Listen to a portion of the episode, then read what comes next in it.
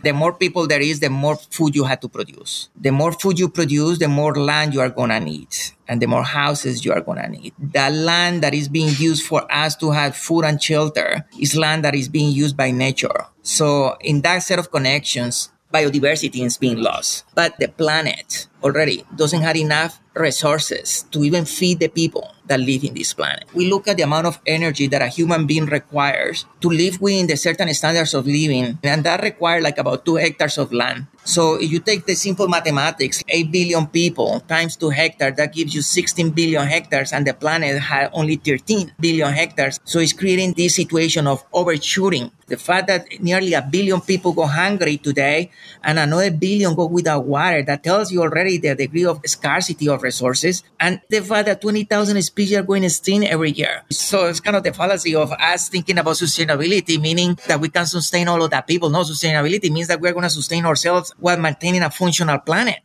That was Dr. Camilo Mora, widely acclaimed professor and award winning researcher who studies the relationships between human activity, climate change, and biodiversity patterns and seeks to identify how humans can harmoniously coexist with the natural world. We'll hear more from him on this episode of the Overpopulation Podcast.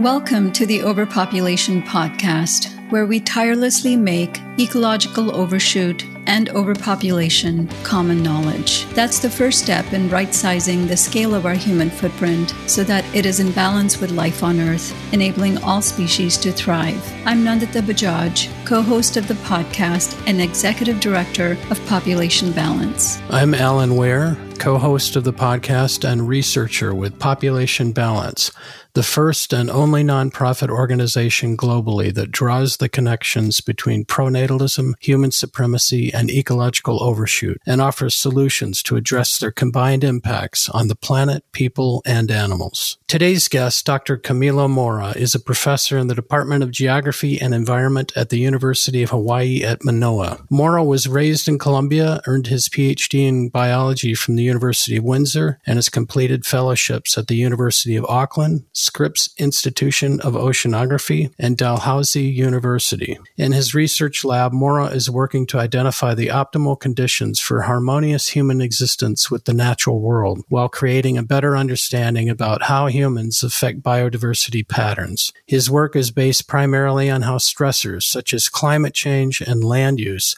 are impacting biodiversity and causing feedback loops on human welfare. He is the author of over 70 scientific publications, three of which have been among the top 100 science stories in the world for multiple years. 11 of his publications have appeared in the highly acclaimed journals Nature and Science. His work has been showcased on multiple occasions on the New York Times, the Washington Post, Newsweek, Time, Fortune, CNN, and conservative channels such as Fox News and Breitbart, among many others. And now on to today's interview.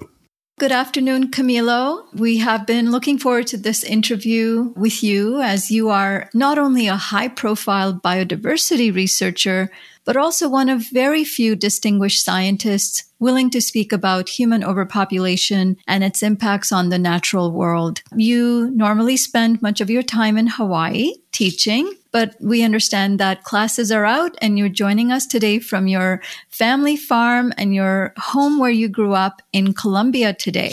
Thank you for making the time during your summer break to speak with us and welcome to our podcast. Thank you very much for having me. Always a pleasure talking to you guys. Why don't we start with a little background about your upbringing? You mentioned that you grew up in rural Colombia. Your family still lives in Colombia and you spend a lot of time there. What changes have you seen in the areas where you grew up since you left and in Colombia in general over the past few decades? Growing up in Colombia, and especially in the area that I grew up, so Colombia is divided between the rural area and cities like everywhere else around the world. So I grew up in the jungle side of the country. And my country offered two perspectives to me. The first one is poverty, poverty and violence. We obviously are one of the top most violent countries in the entire world. When I was a child, I used to hear people getting killed by the hundreds. By the time that I was 15, I could have easily seen maybe 10, 20 20 people dead. You know, one thing is for you to hear on the news, another thing is for you to see it sitting on the street. That kind of violence kind of brings things into perspective. That combined with poverty. And the other element for me was to grow up in a farm. So a couple of things had influenced me significantly. The first one is that I didn't want to be poor. And that is a perspective that has been lost when we talk about all of these things of overpopulation, biodiversity loss, and protected areas, because it's the people from the first world that is talking about this. I went to do my PhD. I started digging into the data, learning all of these things. And you cannot expect a PhD from people in my country. You can barely expect them to finish high school or forget university. So it creates a whole reality that people in the first world need to understand if we are to fix these problems of biodiversity loss and overpopulation. Oof, I'm telling you, it's just like a two worlds, you know, and those are like movies for people in the first world. When they look over here, they look like a movie, something that they just don't comprehend. But for you to be immersed on both those realities, it creates a whole different perspective. And especially, for instance, when we talk about solutions, things that seem obvious for the people over there, for me, they are totally nonsense. And again, it's because of the fact that you need to be here to know what things are possible and which things are not. So, for instance, when I talk about the environmental world, yeah, we have wiped out everything. There's just like nothing standing here. In my farm where I grew up, you can drive miles now and all what you see is just sugarcane. When I was a child, I remember us driving a car and having to stop for animals that we had never seen before crossing the street. Or, for instance, getting home at night. Every now and then we needed to stop the car to clear the lights because the amount of insects that we hit were just mind blowing. Nowadays, you can barely hit a mosquito driving a car, you know, and that just gives you a sense of the amount of loss that had happened there. The other thing that you see now, for instance, in the area that I grew up, there were only about 800 people in my whole community. You get to know everybody by name. Everybody knew the drama of everybody. Nowadays, we are maybe 14,000 people where I grew up. And not only that, our proximity to the city is so much that there is a huge turnover of people on the community. So that sense of community that we're used to have before is just gone already. The level of knowledge of us as a community is gone again because this expansion of urbanization into rural areas kind of got to us.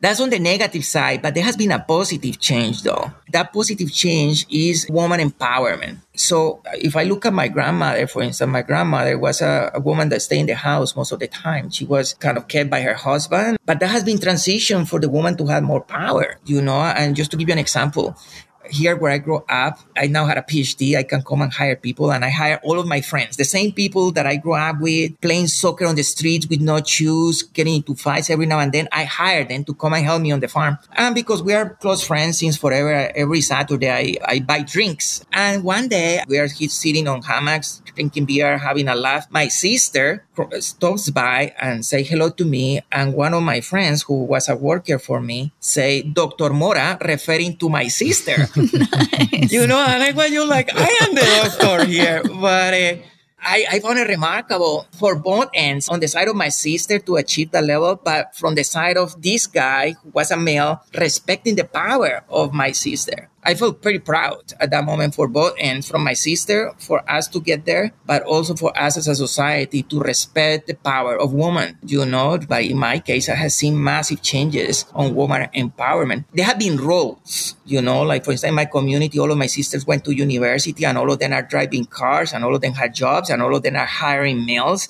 And the males come and work. They are just working like for anybody else. But that's creating this seed on the minds of other women that they can get there too. And they are also realizing that it's the children, the one that attach them. I'm not saying don't have the children, have the children after you have fulfilled your aspirations in life. And a lot of women are perceiving this. So the amount of women that have had a lot of children in my community are very low. Some of them are not even having children, you know, and nobody has forced them. They're just choosing not to. And their partners, males over here, are very respectful of those choices at home so yeah, families are becoming smaller. That's such a wonderful development to, to hear firsthand from you. And also the experience of women, you know, once they do become empowered and want to find fulfillment in life, have so many more choices to do that. And that some women are just not having children at all because they are finding meaning in so many other areas in life. And that's definitely a trend we've been noticing in many different countries where women become more educated and then have many more choices choices. But what's also heartening to hear about your community is that people are accepting of that choice because not all countries are as accepting or welcoming of women choosing to have smaller families or, or no children at all. Sometimes women get called selfish for not having kids. So that's a great development. Oh no, that's changing. People is now judging here when you hear people having three, four children, you know, and you can hear the comments even to their faces, like what's going on. There is no electricity. And that kind of reflects the fact that, that yeah, people is judging these things. And I realized that me as a father, the best that I can do for my child is to provide a degree of education and competitiveness so that she can be successful in life, whatever she wants to do. And for that, you need to make a huge investment of money. Yeah. When people are becoming empowered, it's not just that they can make better investments in their own life for finding greater fulfillment through many other creative endeavors, work, education, etc., but also that they can make better investments in the lives of their own children. And that sometimes is a privilege not everybody has access to because of lack of contraceptive availability, cultural norms that don't allow people to make family choices that are good for them. Yeah. The question is, how do we get that message to people? And sometimes I think maybe we just got to start finding different people to communicate this message because it could be just that the fact that we don't have the right messenger for delivering these things. I mean, sometimes people like Leonardo DiCaprio, I find it mind blowing that people talk about climate change and they recognize Leonardo DiCaprio as the guy on this. I was just like, are you freaking kidding me? This guy, I mean, he's pretty good and everything. But at the same time, I realized that he's the best messenger for this. Let me share this story with you. One day, I get an email from PLOS Biology saying that I was the author of one of the top most cited papers on his magazine, it has been seen like half a million times, which is mind blowing for a scientific paper to have been seen half a million times. And I was super proud. I was early in the morning. I get to my classroom and there are a lot of undergrads there. And I say to them, sorry guys, I'm so excited. I need to share this story with you. I just got this email. My paper has been seen half a million times. And one student laughed. So I asked the student, what's going on? Why do you laugh? And he said, no, I'm sorry. I don't mean to be disrespectful. I just don't know you are saying that as a good thing. It sounds like it because you are super excited.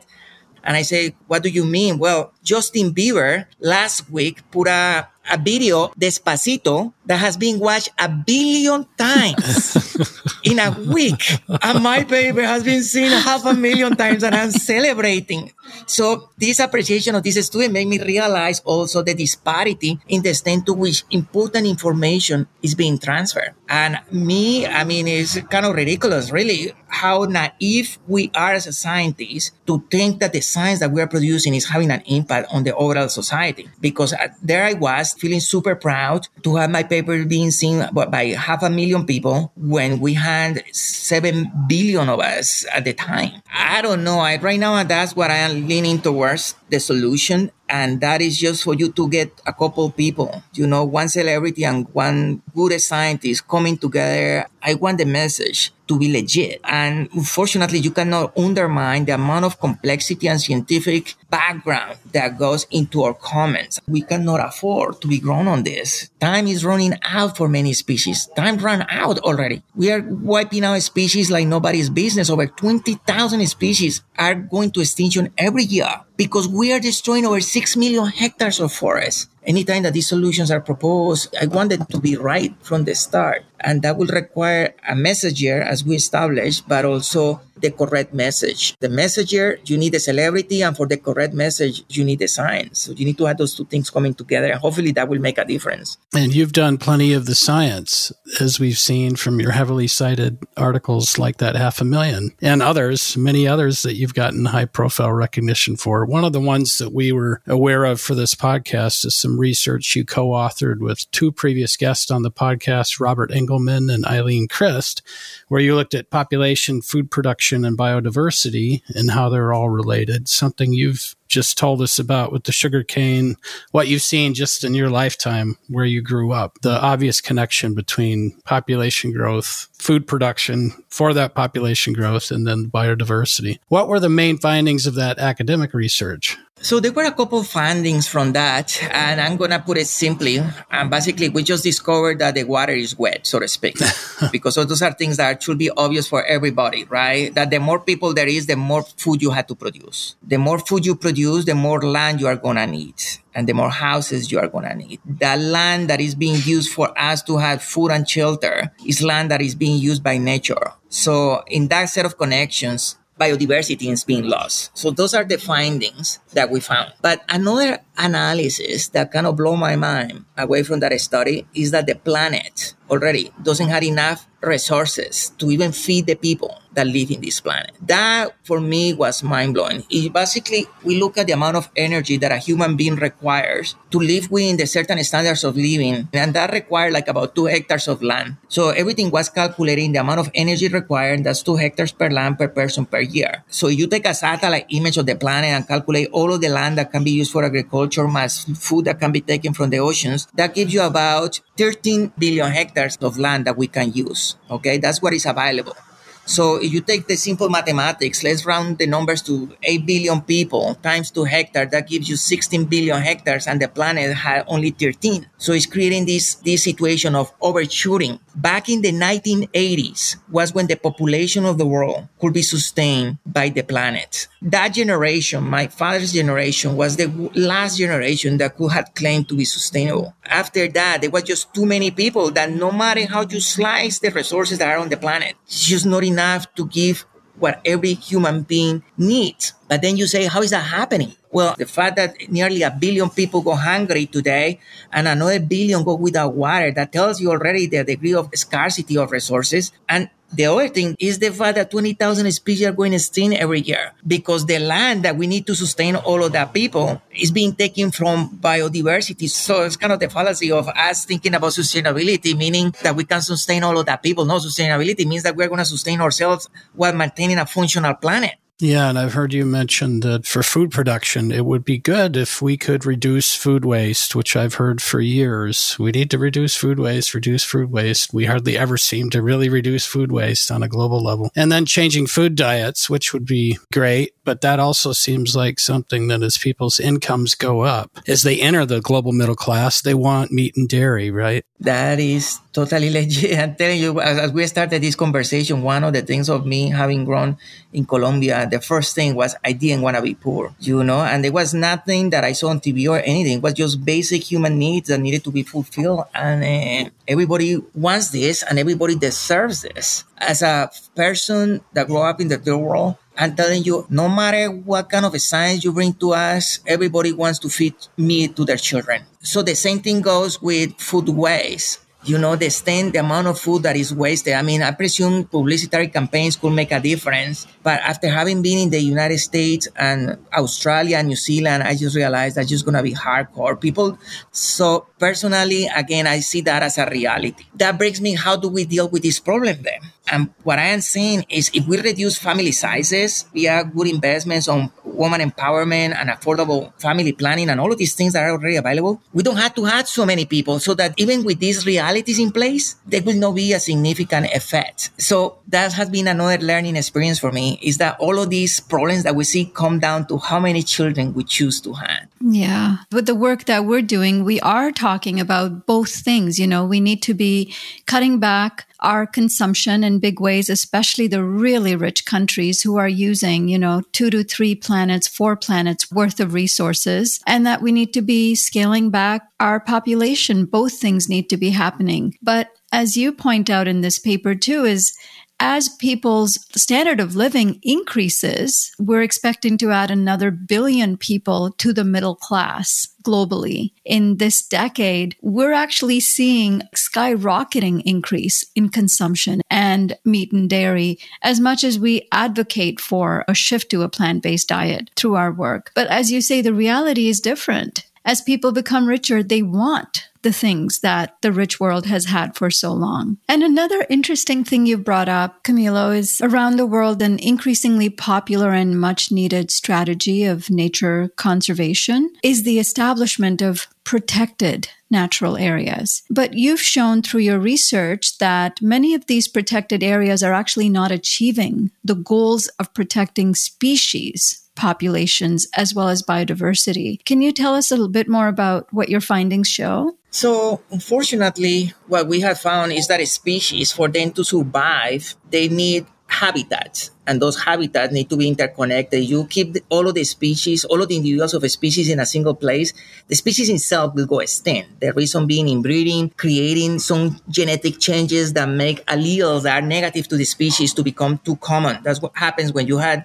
populations that are small, all of them living in the same place, and the daughters mating with their parents and things like that. That creates this problem of inbreeding. So we have come to learn that for you to sustain biodiversity, you need area, you need land. And this land needs to be ideally in the same configuration that it has been naturally. So when we talk about protected areas, the, the idea is pretty simple and that's why it has been so popular. Basically, the idea is we are going to remove the human pressures of these places with the expectation that species will increase in their abundance and body sizes. But when we went and look at this, it's not happening. So in many cases, there are a couple things happening there. These are what I call technical and practical shortcomings. The technical shortcomings are that the protected areas are too small. So even if they are highly protected, but you had a species that had a, a, large geographical range, this species can move outside this protected area and get killed outside. So the population has reduced despite the fact that you had the protected area. Some of the patches are so small and so isolated that it leads to these problems of genetic changes that we just talked about there. So the technical problems are, is that they are too few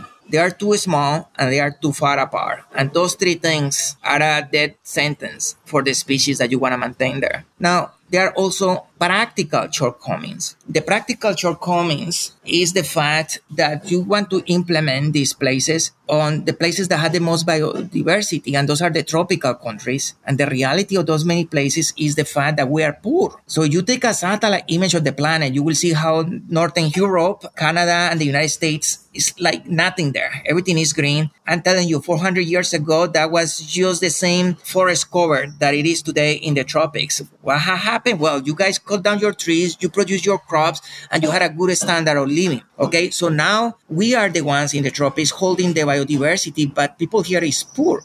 So, and you want us to protect the land, to protect biodiversity and to produce oxygen and to sequester the carbon and to have water so that you can enjoy the way that you live in. So see, like that doesn't make any sense. Why do I want to do that sacrifice for you to live well? That creates a reality that now these solutions that come from the first world to be implemented in the third world. First of all, the disparity, the economic disparity make these things just non-viable from the start. But in some cases, they have been implemented. What has happened though is that imagine this picture.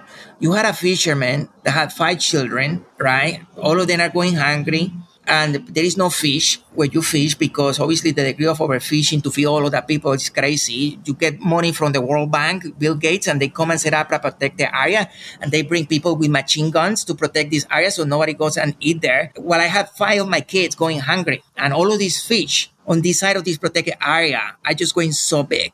I'm telling you, you can say whatever you want from these people. All what they are being is human beings trying to feed their own. And what that does is to make people cross that boundary, kill the fish, make those protected areas non-effective. So at the end of the day, we're trying to solve a problem with a solution that is just not viable in this place. You can get case examples mostly in the developed world in which they had work and that had worked obviously because they had put a lot of money, but because the people that live around there don't need to go in there. So those are just some of the examples of why I don't think protected areas are going to work. I have written tens of papers on this documenting. It's just not viable. Now, what is more mind blowing is the fact that despite this popularity of uh, protected areas, and you had obviously a lot of scientists, mostly from the first world, you know, and sometimes you say, but we're speaking on behalf of the third world. And what happens is that you get some scientists from there coming and living here and they claim these things from there. No, man, that doesn't make you us. Your mind is set on a different gear that makes the things that you are saying not right for the people that live here. And despite of this,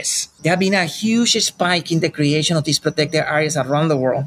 And even with that, that's not enough. We are talking about one or 2% so far. That is not great, but the greatest investment of humanity on the protection, and we need like 50%.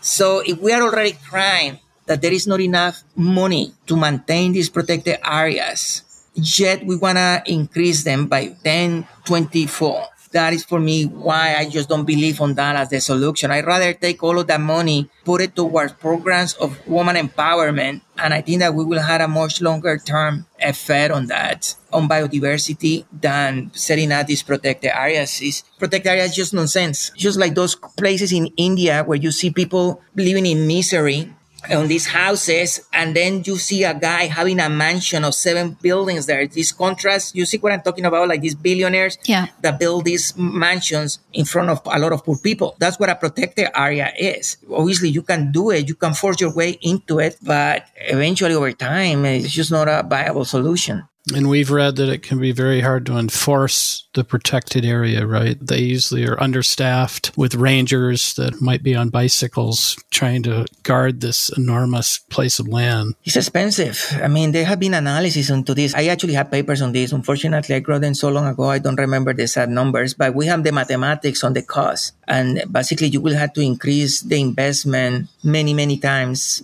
I don't have the numbers, but we did them. Exactly to your point, Alan, that the amount of money that we need is just insane. So again, it's a solution that in reality just not going to work out. Well, that's good that you're letting people know that because that seems like a very major push now to 30 by 2030 and nature needs half. Aren't those relying on protected areas? We did a, an analysis. I remember taking a satellite map of the world where you had the people and you can get numbers. And basically what we did was to increasing the, the protected areas and try to put them in places where there will not be enough people. So you were to take half the area that was requested at the time. I think that was 20%. You will need to move people. It, like 200 million people will have to be moved away from the places where they live. And that analysis is pretty old. Analysis was done many years ago, and it was only 20% of the land that we needed to protect. And I said, where are we going to put this 20%? And no matter how you slice it, the only places maybe will be the, the North and South Pole, where you can put that kind of land without having to take people out from where they live. So the degree of displacement that that will create will be insane. Yeah, that is difficult with the global north, global south. As you mentioned, a lot of the global north has already destroyed so many of their biosystems. I'm here in Minnesota where 99% of the tall grass prairie that was here eventually is just gone. you know, it's all corn and soybeans. So all of that nature preserve was, yeah, it was very much taken. And now we're living on the, the production of all that great farmland, but it's also being degraded with the topsoil and the waters being polluted. And so, yeah, it can be quite hypocritical for the global north to tell the south you protect stuff down there for all of us after we've trashed the north. So, speaking of some of your uh, climate change work, you've done extensive work with all kinds of big studies on climate change, and a primary focus of your research has been on marine ecosystems with your doctorate on coral reefs in particular. So, what have you seen as the broader climate change impacts on marine ecosystems? If you could give us an overview. Now, my view of the problem has grown bigger. Actually, I had come to learn that if we want to save the oceans, we have to get out of the water. That to say that the solution is not even on the oceans. You know, the solutions are on land. You want to save this. But those early studies that you were talking about when we're looking at climate change, just to summarize, everybody thinks about heating. The oceans are getting hot and a lot of species are not going to be able to endure that degree of heat. Just like we don't survive today when you get heat waves on cities, species in the ocean are kind of dealing with the same drill there. And in the oceans, it's even worse because the temperature, animals, their plants and all of the biodiversity is not used to high increases in temperature. So these smaller increases in temperature are really having a toll on the biodiversity of the ocean. But the problem that I discovered, again, my view is much bigger now on this, but let me summarize it this way. I say to my students, the species in the oceans dealing with climate change is like me getting to a fight with Mike Tyson, Arnold Schwarzenegger, and Sylvester Stallone. all of the three of them at the same time, all of the three of them fighting against me. I'm not going to survive this. So it's the same situation for the species in the ocean. The species in the ocean are not going to survive climate change. The amount of species that will survive are going to be quite few. Why is this? So during El Nino events, we get temperature, increasing the temperature, and you see massive amount of bleaching now wiping out huge areas of the world's corals. Okay. Those are moments when the temperature increases by one or two degrees by maybe two, three months for at most with climate change, we are talking about five degrees of warming forever. Okay. So if we know they can barely survive El Nino that lasts only a few months and increases the temperature by only a couple degrees, when climate change come their way, it's going to be twice that degree of heating forever. So that's the Mike Tyson. Okay.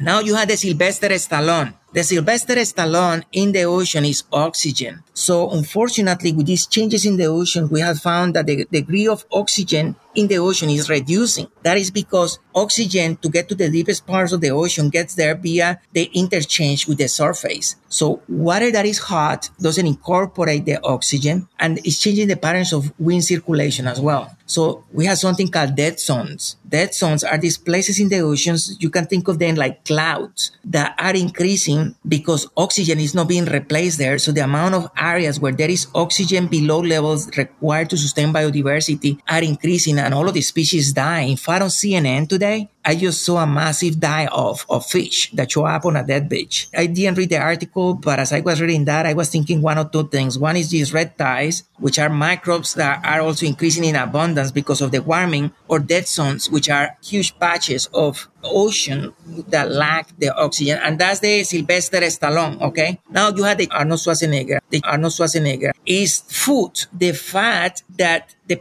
capacity of the oceans to produce food is also reducing as well. You can imagine a species having to deal with those three things at the same time. Warming at a moment with no oxygen and a moment with no food. That is again like me getting into a fight with Mike Tyson, Arnold Schwarzenegger, and Sylvester Stallone. I cannot survive one of them. The chances that I will survive fighting the three of them are gonna be pretty rare. And what that will do is a massive process of selection in the oceans, where you're gonna have very few species able to survive a fight against those three things. So, how do you feel the future bodes for the oceans? Are we looking at simpler life forms? I've heard the talk of jellyfish and just uh, not as many levels of different species.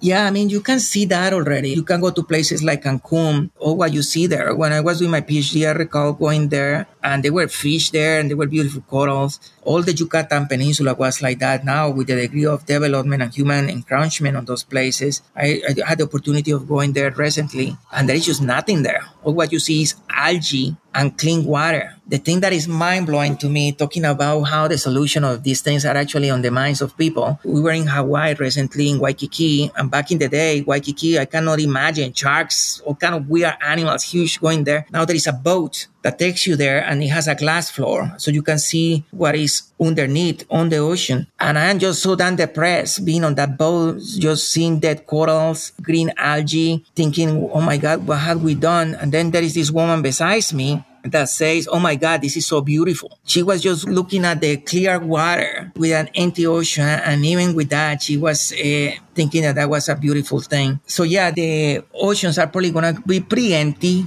I will suppose, given again what the places that you can go today and see, and most of the fish are probably going to be small. Most of them are probably going to be herbivorous fishes, not too many species either. Again, I'm just describing ecosystems that you can see today that have been heavily affected by people. You don't have to take my word on it. You just go to those places and see what we had done and take that and make the entire world like that. And that's how the world is going to look like. Yeah, and I've heard you talk about shifting baselines that people don't remember what grandma and grandpa saw back then. They just see it during their lifetime when everything was reduced. And that's kind of a element we have to push against the shifting baseline. Again, that's the other reality as we are talking about realities. We always propose solutions. I wish we were just like business people. You know, when we propose things to do, business people always look at feasibility analysis. Is this going to work? They just don't go and do it before they invest their money, they want to know if this works. And when we propose these solutions, for some reason, we just walk away with the first idea that we had, failing to do this feasibility analysis. When you do this feasibility analysis, you get into problems exactly like we have been talking about there. Shifting baselines, poverty, hunger, that make many of these solutions non-viable there and maybe other solutions that you might not even think about are actually will have bigger consequences. And then, Camilo, what are some of the main impacts of climate change that you're seeing on land ecosystems in a similar way? Land is obviously in worse shape,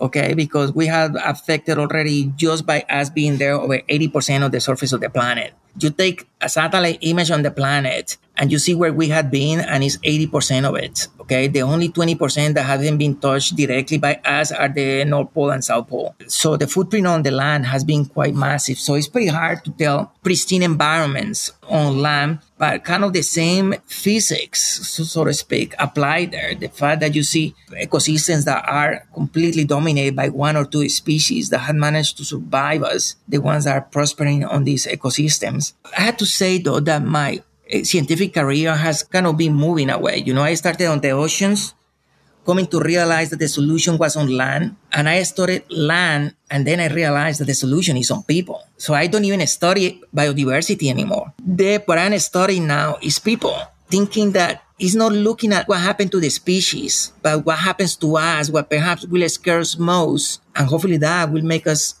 change our mind. So the latest papers, we have been looking, for instance, at the effect of climate change on human diseases. And that for me is amazing that of all of the papers that I have written, these latest papers about the impacts on people have been the most impactful. Again, it's because climate change now is getting closer to home. When we are talking about species going extinct, we just, oh, I'm so sad. And we, we just keep going with our lives. But when you had a disease like COVID, okay, that's a different business. You are getting into my house now. So that is actually getting a lot of more traction. And I'm hoping that that hopefully I wake up people how real this is. But let me tell you this thing with the diseases that we just did. So we took all of the diseases that had impacted humanity since the end of the Roman Empire. So this is about 13, 1400, 1200. Okay. And there is a database that put them all together. And remarkably, there is only between 300 and 350 diseases. Obviously, the same disease everywhere, okay? Like things like malaria everywhere, but there is only one disease. So that made things easier for us of just taking those 300 diseases. And then we talk all of the climatic changes associated with greenhouse gas emissions. So we are talking about greenhouse gases trapping heat from the sun, making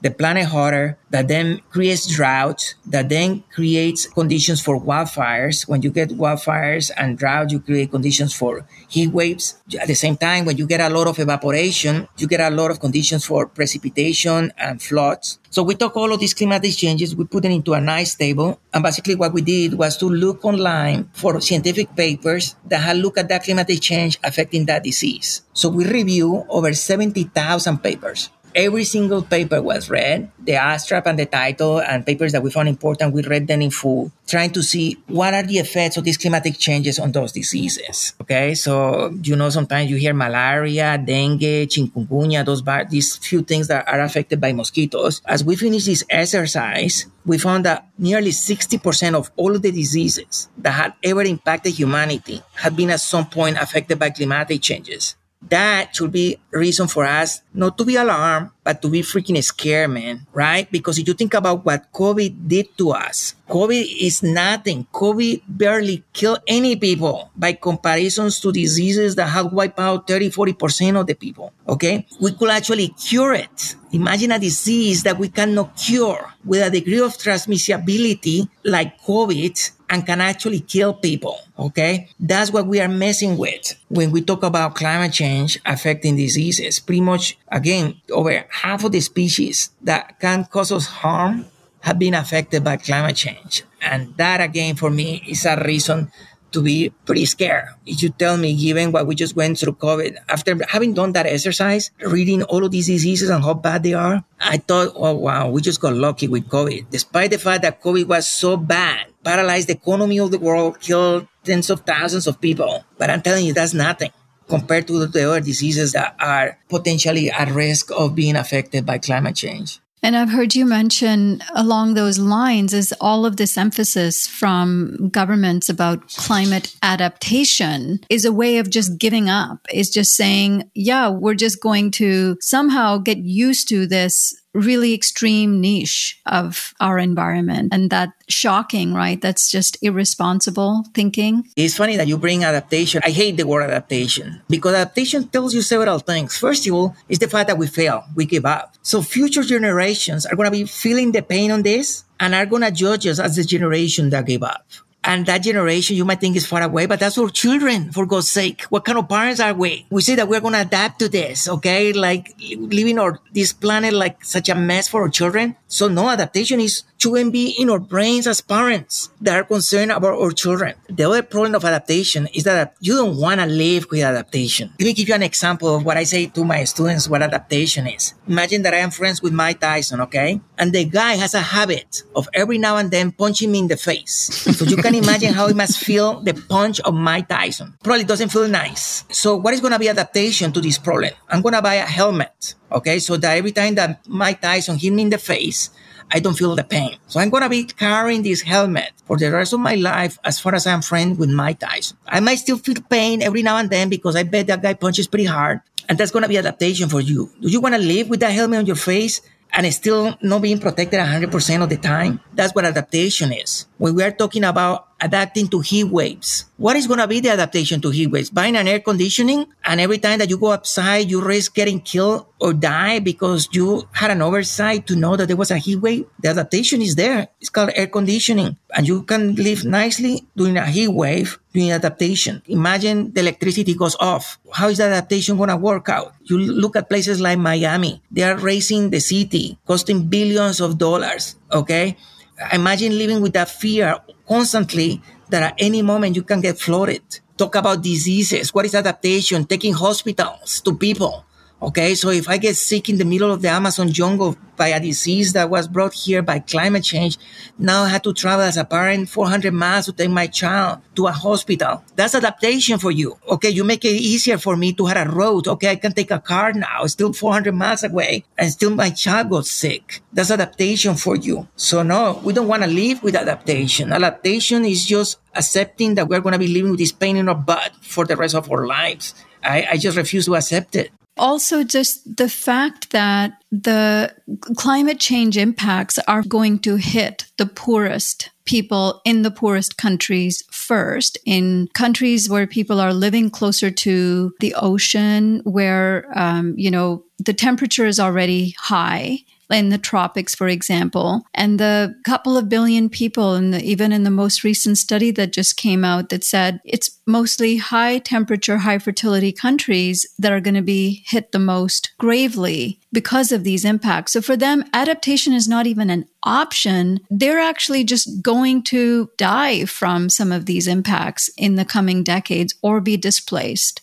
you see that already happening. You see people in the Middle East and in Africa migrating their countries because of floods, droughts, being forced to move to the developing countries. The thing that blows my mind is how either ignorant or stupid we are to failing to see these associations, especially people from the first world, thinking that somehow you are going to get isolated there that you are going to build a wall and it's going to be just your race, the ones that are going to get lucky to survive there. You know, it's kind of funny that if we look at history, the few people that we can go back in history and look that have wanted to have these communities and societies isolated are people that we don't remember well in history. I don't want to take the conversation away from where we are, but that's kind of what we want to do now, you know, keeping these other people away from us in the first world, like if that was going to fix the problem, when in reality, history is not going to judge us well. And to me, matters worse, it's going to make our lives lives miserable. It's already making our lives miserable. So this is a problem that is not going to get fixed by you preventing people from coming to your country. And we're starting to unfortunately see that happen at a much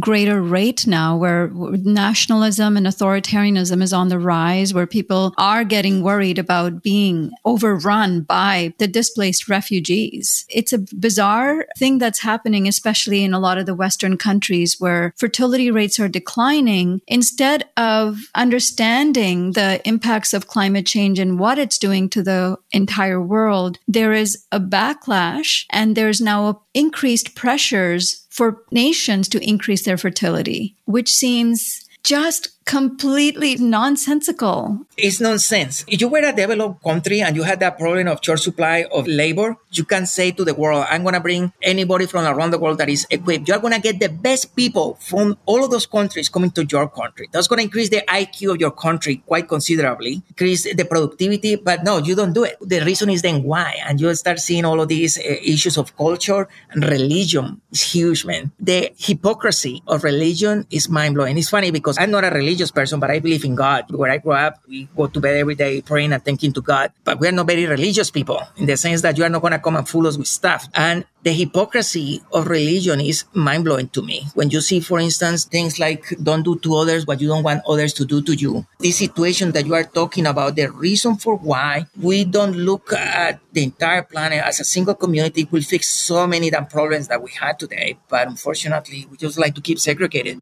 You've long recognized the importance of population growth and overpopulation as a root cause of climate change and biodiversity crisis. You've written several academic papers on the subject, and we greatly appreciate having a distinguished scientist like you align with our cause of sustainable population. But we've been curious what the response of some of the other scientists have been about your advocacy and approach on overpopulation. Oh no, you cannot imagine how much opposition has there been among the scientists. Let me just give you this example. We are looking at a global paper on what is affecting biodiversity, and we put everything onto that paper climatic changes, habitat, and we put human population in it. And human population comes on top of all of the drivers. Imagine that the evolution of life on our planet has been shaped by all kind of weird things, and no one factor is more significant affecting biodiversity than people today. And we show that mathematically. So I got the time to write the conclusion. And my conclusion on that one paper was obviously we need to reduce the size of the world's human population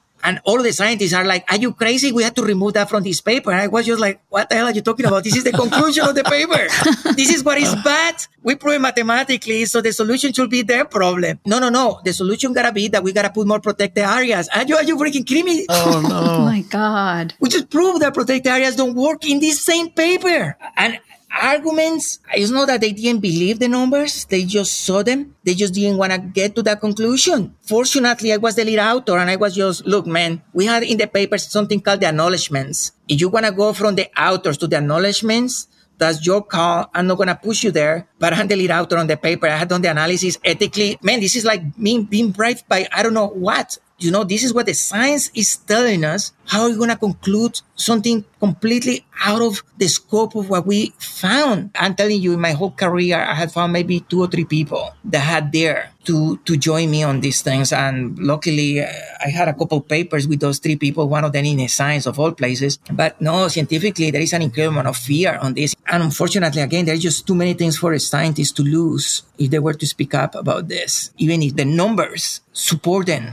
but they don't want to get to the conclusion. Yeah, and just want to say, you know, part of the um, resistance comes from, I think, just there have been some bad historical examples of kind of the rich global north trying to point fingers at the global south where fertility rates were high without doing anything to really scale back their consumption or looking inward to see how they could be part of the solution. So some of that has created this suspicion that anytime anyone speaks about population, it's about pointing fingers and it's about blaming certain countries. And that, of course, has to be addressed and reparations have to be made. But that doesn't make population a non issue. I'll give you an example. The United Nations Population Fund, their main job is to look at the impacts of global population on human rights, on the rest of the world, on nature. They recently came out and completely rejected population as a problem. In fact, they looked at a survey that was conducted by YouGov, and the survey asked 8,000 people across eight different countries what their opinion was around population issues. And out of those eight countries, four of them are heavily populated countries. One of them is my birth country, India, which is now the most populous country in the world. Then there's Brazil, Egypt, and Nigeria all overpopulated countries. And majority of the people responded, we believe population in our country is too large and the fertility rates are too high. And I would imagine that like you and like me and our personal experience of experiencing overpopulation at a personal level, people are talking about the impacts that they are experiencing. The United Nations Population Fund comes out and completely dismisses the results and says these people are being ignorant and they are being influenced by the media that's alarming everybody that we are overpopulated. So they're actually dismissing not just the scientific data that's telling us that population has an effect, they are dismissing the people who think and say that we are overpopulated and that we are the ones struggling from not having jobs, not having enough natural resources, not having any green space, and basically being crumbled under the population pressures. You mentioned that example. Let me give you this other example. So there is something called the IPCC report that is written every five years. And every one of those documents is about 5,000 pages long. All of the scientific knowledge of humanity is condensed on these volumes about climate change. And all of that comes down to a simple mathematical equation, which is CO2 is equal to consumption times population. That's it the entire problem of climate change is that consumption times population. They say right from, and you go through thousands of pages that document this. So there is an issue called solutions, and it's about 800 pages long in the latest report. I started to read this. So if one is consumption of the problem and the other problem is population, you will expect that that book on solutions, at least half of that is going to be dealing with population problems. I started to read this and 100 pages into this and I haven't come across a single mention of population. So I take the entire PDF. I say, I'm not going to read this. And I look for all kind of keywords related to population and not once the population problem came in. Google it, do it. Do the exercise to take the entire PDF. Don't read it because it's 800 pages long and check population there. Not once. Population is mentioned as a solution. Family planning, woman empowerment, all of these things not mentioned once as the problem, despite the fact that they recognize everywhere on that document that climate change is the multiplication of consumption times population. Shocking and irresponsible, right? Because part of it is a lot of the people who are behind the denial are not suffering the direct impacts of population pressures. They are looking at abstract discussions, but is it population? Is it consumption? You know, a lot of them are sitting in very convenient, comfortable offices in universities having these discussions, not actually crumbling under the pressures of population. Sometimes I wonder if we're just being played out by something here. For instance, recently I read a news article about China reducing their population and how they are military might of the world, you know, like millions of soldiers and how with this declining population, they're going to have trouble there. So there's now a motivation. I was thinking that the motivation was something else, but the fact that they are pushing to have a bigger army as the reason for you to have more people on some of these countries. When you think about climate change and you get people fighting for all kind of weird reasons, but they are being played out by interest groups that want finance these misinformation campaigns because they want people to keep consuming. So you have oil companies that it's not on their best interest to have their business taken away from them the day that we say we're not going to produce more greenhouse gases. So there is a movie called Don't Look Up. Yes.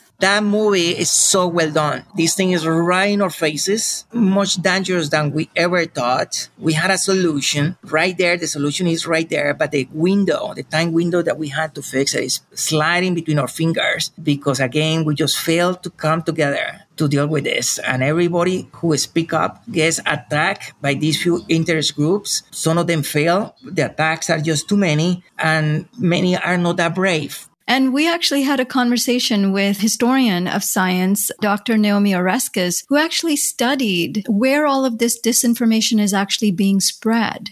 And it is the wealthiest of people across. I mean, she mainly looked at America, but it is happening all over in Europe and a lot of other countries where it's this free market fundamentalists who want no government interference, no environmental regulations. They just want liberty and freedom and just be able to do whatever they want and let the markets run our countries. these are the people who are the biggest mouthpieces for spreading disinformation about overpopulation. And it's them and then the uh, anti choice religious groups combined together spreading all of these myths. It's funny, these few people that they think that they are going to be okay. We all live in this planet. We are all going to share the misery that is going to come, regardless of how billionaire you are. And I wish one billionaire could hear this because at the end of the day, all of these solutions come down to money and people with power. Unfortunately, they are not getting the message or they are getting the wrong message, which is to think that you are going to get away with this and nobody's going to. So you have worked to do some real on the ground positive type of change through large scale tree planting, thousands of trees you've planted in Hawaii and in your family's land in Colombia. So what do you see as the potential for widespread tree planting to lower CO2 emissions? Look, I'm not going to give you my opinion. I'm going to give you the numbers on this. So there is area to plant a trillion trees on this planet with no conflict with land. Land that is being eroded, land that nobody wants, land that is crying out for restoration. And we can easily plant a trillion trees on that land it could remove easily one third of human carbon emissions so far. You do the calculations of how much carbon they can sequester, easily one third. Imagine what that will do to the protection of biodiversity. All of those thousands of species that had only one individual left, that had nowhere to go, will find home on this forest that we can put in there. It's a trillion. Okay, you say, shoot, but that's too many. Okay, so what I'm thinking is I'm to give you numbers again. You take every human being, 8 billion of us, and you calculate how many trees do we, every one of us had to plant, that gives you about 120 trees. So if we get a campaign to move the entire humanity, to make it our goal for every one of us to plant 120 trees, we will plant a trillion trees. We will cover all of the land that can be potentially restored, removing three quarters of humanity emissions, protecting biodiversity like nobody's business. To be honest with you, that's all what I do now. It took me 30 years to get to this conclusion. I don't even want to do papers anymore because I'm des- describing what everybody knows. We don't need more science for this. So all of my focus now are how to make that happen. And in Hawaii, we had a campaign. I work on this with my daughter, and it has been part of the exercise where children can actually do this. And actually, she does that much better than I do. Now, all of these presentations is my daughter, the one that gives the presentation. And I want adults to see how a child can get it. So we go talk to schools. We have talked to easily 15,000 school children in Hawaii. Then we take their families to come and plant trees. Yeah, she has been alone since she was six years old. She's now 15, but uh, she even won a prize by the city council of my state for her work as a person leading these initiatives, getting children to go and plant trees in Hawaii. She obviously gonna goes and speak up, but I told her, baby, we don't want to talk anymore. I'm sick of talking. I want to do. So let's walk the talk. And that's what she's doing there. No more talking. Let's walk. And uh, we are planting trees. And uh, we had discovered that it's very hard to do this for many reasons, technical and practical reasons. And we have been studying through them and trying to overcome those problems. And the latest, just before the COVID, we brought 2,000 people and we planted 10,000 trees in two hours. So basically, it was a piece of land that was totally denuded of everything. And we walk into this place and we walk out two hours later, leaving 10,000 trees. You can point out tens of papers that I have written. I have been in the New York Times and Washington Post named 12 times. Science and Nature, I think I have over 10 papers already there. Nothing makes me more proud than recently somebody telling me that they named that place Camilo's Forest. Wow. It doesn't compare to all of the achievements that I had had in life, I had never felt more proud than than that time that that person told me this. And uh, I'm making it of my life. There's no controversy on this. I'm telling you, I had worked on this with tens of thousands of people. Not once I had come a climate denier kid. Okay, the kids get it, and not only they get it, they want to do it. So I found it much easier to work with children than trying to make a difference as a scientist. First of all, we don't have the traction. If as a scientist, what we want to do is a difference for the world to become a better place, I, I don't think it's going to be the traditional way that we do it. As a scientist, we're going to be dying, publishing tons of papers with a, probably a lot of prestige, but nothing to show for when it comes down to where we have make a difference for even some species of people. And uh, I have come to that realization, fortunately, I mean, in the latest few years, but it took me an incredible amount of knowledge and study to get here. And that's all what I'm doing right now. And Camilo, have you seen any kind of science from your own work in this about do we have sufficient water resources to be able to maintain? Are there any impacts on soil erosion, biodiversity, etc.? Look, it's funny because you see that controversy every now and then coming in. Are we doing anything good by planting trees? And doesn't really matter. That's how the planet was. The planet was loaded with trees. We cut them down. We had to put them back in. It's our social responsibility, but that discussion is there. Some people that criticize this, but fortunately I gotta be biased because I just know that those trees need to be put back in there. But uh, yeah, some people had criticized the cost of doing it and I don't want to pay for it. I, I think that everybody should do it. And I don't want to pay a trillion dollars to do it. I want to pay seriously just the little amount of money that requires to produce the seedlings for every one of us to do our part and realize that if we want a better planet, it gotta be with fewer people. We wholeheartedly agree with that. And of course, preventing the forests and trees that are already here from being cut down for all sorts of other projects. Well, thank you so much, Camilo, for such a rich conversation. You know, your passion, your care, your intellect, and your hard work in helping us all better understand the impacts of human expansionism on the planet is it's truly admirable. And all your work over the years, these metadata studies that you've done that get published, they really help all of us understand the delicacy of life and how interconnected it all is and how deep it all goes. Thank you for that. Thank you very much. I hope next time we are talking about the trillion trees that we just planted. That's all for this edition of the Overpopulation Podcast. Visit populationbalance.org to learn more. To share feedback or guest recommendations, write to us using the contact form on our site or by emailing us at podcast at populationbalance.org. And if you enjoyed this podcast, please rate us on your favorite podcast platform and share it widely. We couldn't do this work without the support of listeners like you and hope that you will consider a one time or a recurring donation. Until next time, I'm Nandita Bajaj, thanking you for your interest in our work and for your efforts in helping us all shrink toward abundance.